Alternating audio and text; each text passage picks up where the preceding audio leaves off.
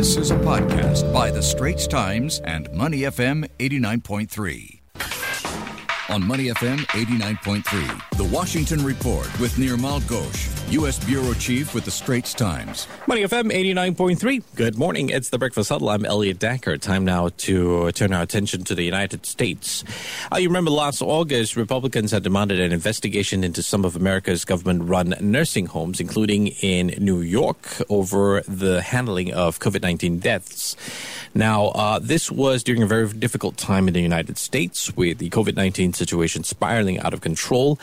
More than 15,800 people have died in nursing homes and assisted living residences in New York. The governor there, Andrew Cuomo, previously accused the Department of Justice under former President Donald Trump of initiating the inquiry for purely political reasons.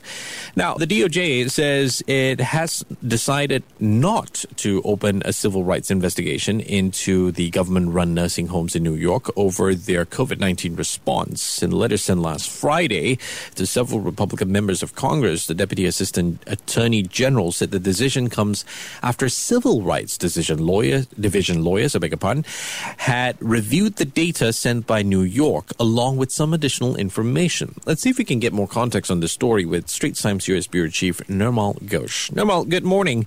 Uh, I suppose to start us off, let's kind of look back at the situation at the nursing homes. I mean, how did that come about, and why were the Republicans Uh, unhappy about it? I mean, could this whole thing have been avoided? Good morning. Yes, in the early stages, the pandemic hit nursing homes very hard. If you remember, the highest death toll in those early days came in nursing homes. New York, in particular, was very badly hit, with several other states as well. This is because the virus, as we know now, is particularly dangerous for older people and people with comorbidities or underlying conditions. And to top all that, nursing homes were, of course, fairly high density environments.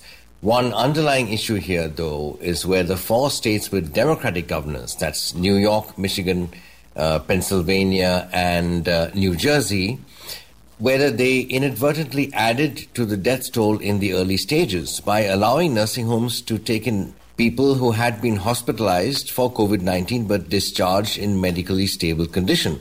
And in those days, of course, no vaccines. So the DOJ's Civil Rights Division during the Trump administration requested data from Democratic governors of New York, Pennsylvania, Michigan, and New Jersey in August 2020. This is the result of that. Now, New York's governor, Andrew Cuomo in particular, became something of a poster boy for Democrats with his daily COVID briefings, which are very sort of rational, fact based, and straight from the shoulder. But later, allegations emerged that essentially sparked a reassessment of that legacy of his. That his office had significantly undercounted nursing home fatalities and implemented policies that may have even boosted the death toll. So the DOJ dropping the probe may be good news for Andrew Cuomo, but it is not over yet for him because the FBI is also investigating this. All right, then let's talk about possible reasons the DOJ had to arrive at this decision to not investigate. Yes, well, this became very political. If you look at this through a political lens, and that is what some of the Republicans who are pushing this are doing, then it is because the Biden administration's DOJ doesn't want to discredit Democratic state governors. But one key factor would be whether there were violations of an actual law. And we can infer from the DOJ's dropping the investigation that that does not seem to have been the case. The Department of Justice said it had reviewed the data and saw no reason to investigate. But it also said two other investigations into two nursing homes in New Jersey remain ongoing. So this still has to be watched. All right, Nirmal. Right now, we've got reports that the U.S. has purchased 200 million more doses of the Pfizer BioNTech vaccine. Uh, sources are saying some 65 million of these are meant for children. Uh, what do you know about this story? Yes, there is concern that cases are rising. In California this week, San Diego County and Los Angeles County both reported their highest number of cases since February. Hospitalizations in LA County have more than doubled in just two weeks. In Florida, new case positivity rates nearly doubled in two weeks. They were 7.8% in the week of July the 2nd and they were 15.1% this past week. So hospitalizations are up, and the majority of those hospitalized are unvaccinated. And cases are rising both among the unvaccinated and among younger people. and the fall reopening of schools is looming. So there is still the question of how schools operate in person classes. If children remain unvaccinated, will schools turn into super spreaders? So it is a very dynamic situation. There is an urgent need for more vaccines to be available for children and also for booster shots if necessary as the effect of the current vaccines wears off. We are looking at vaccination planning well into 2023 at this time. Yeah, I mean, Dr. Anthony Fauci has come out overnight talking about perhaps bringing back the mandate of wearing masks and he, you know, like you mentioned about those booster shots. This podcast is available on our audio app. That's A W E D I O. Like us and rate us. And now, back to our podcast episode.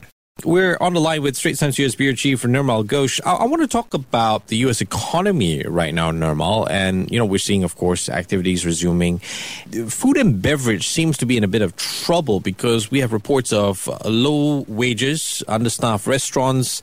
You've got overworked people who want to quit as well.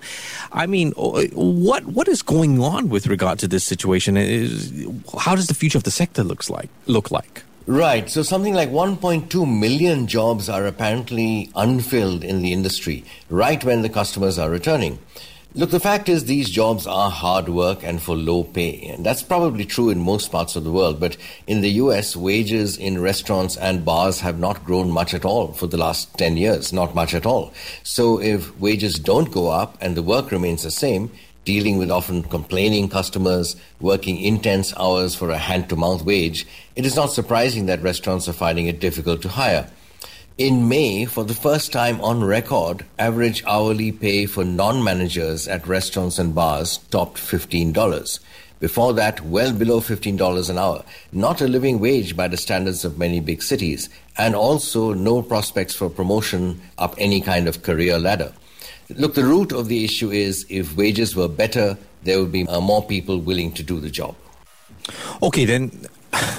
I understand wages better, more people willing to do the job. But then, for these workers that are not happy, uh, where are they finding jobs now? Then many will still get unemployment benefits, and if you add up costs of, say, commuting to work and so forth, their net income, if they stay on unemployment benefits, may not be very different from when they were working shifts in restaurants. What they are doing now, well, that's not entirely clear. It's a mix of things. Some people move away, they change cities, they move to different states. Others find new jobs in other industries, or some stay home to care for children or other dependents. The effect of the COVID pandemic on the employment landscape is still playing out. Uh, no more. Final question. Um, this interesting piece that we came across. Uh, you've got some U.S. states scaling back on reporting COVID 19 data but we have cases surging at the same time. I mean, why have they decided to do this? What kind of potential implications could we see from uh, the difference in reporting, so to speak? Again, this is strongly redolent of politics. The fact is that the vaccination rates are lowest in red states, that is, Republican run states, and cases also tend to be higher in red states. The states that have reduced the frequency of their reporting are almost all, if not all, red states. There is concerned that a false sense of security set in. There is still a lot of vaccine hesitancy or vaccine resistance that is fanned by conservative media. Epidemiologists are definitely concerned at this, and they are saying now is not the time to reduce the reporting because this pandemic is obviously by no means over. And in fact, we are on the cusp of a new wave driven by the more contagious Delta variant. The implications of reduced reporting would be that local governments, state and federal governments, uh, civic leaders will not have a proper handle on what is going on, and that will hamper the response. Thanks a lot, Nirmal, for taking the time. We've been speaking with Straits Times U.S. Bureau Chief Nirmal Ghosh. The Asian Insider Podcast channel is also available on Apple Podcasts, Spotify, Google Podcasts, and our audio app. That's A W E D I O. Like us and rate us.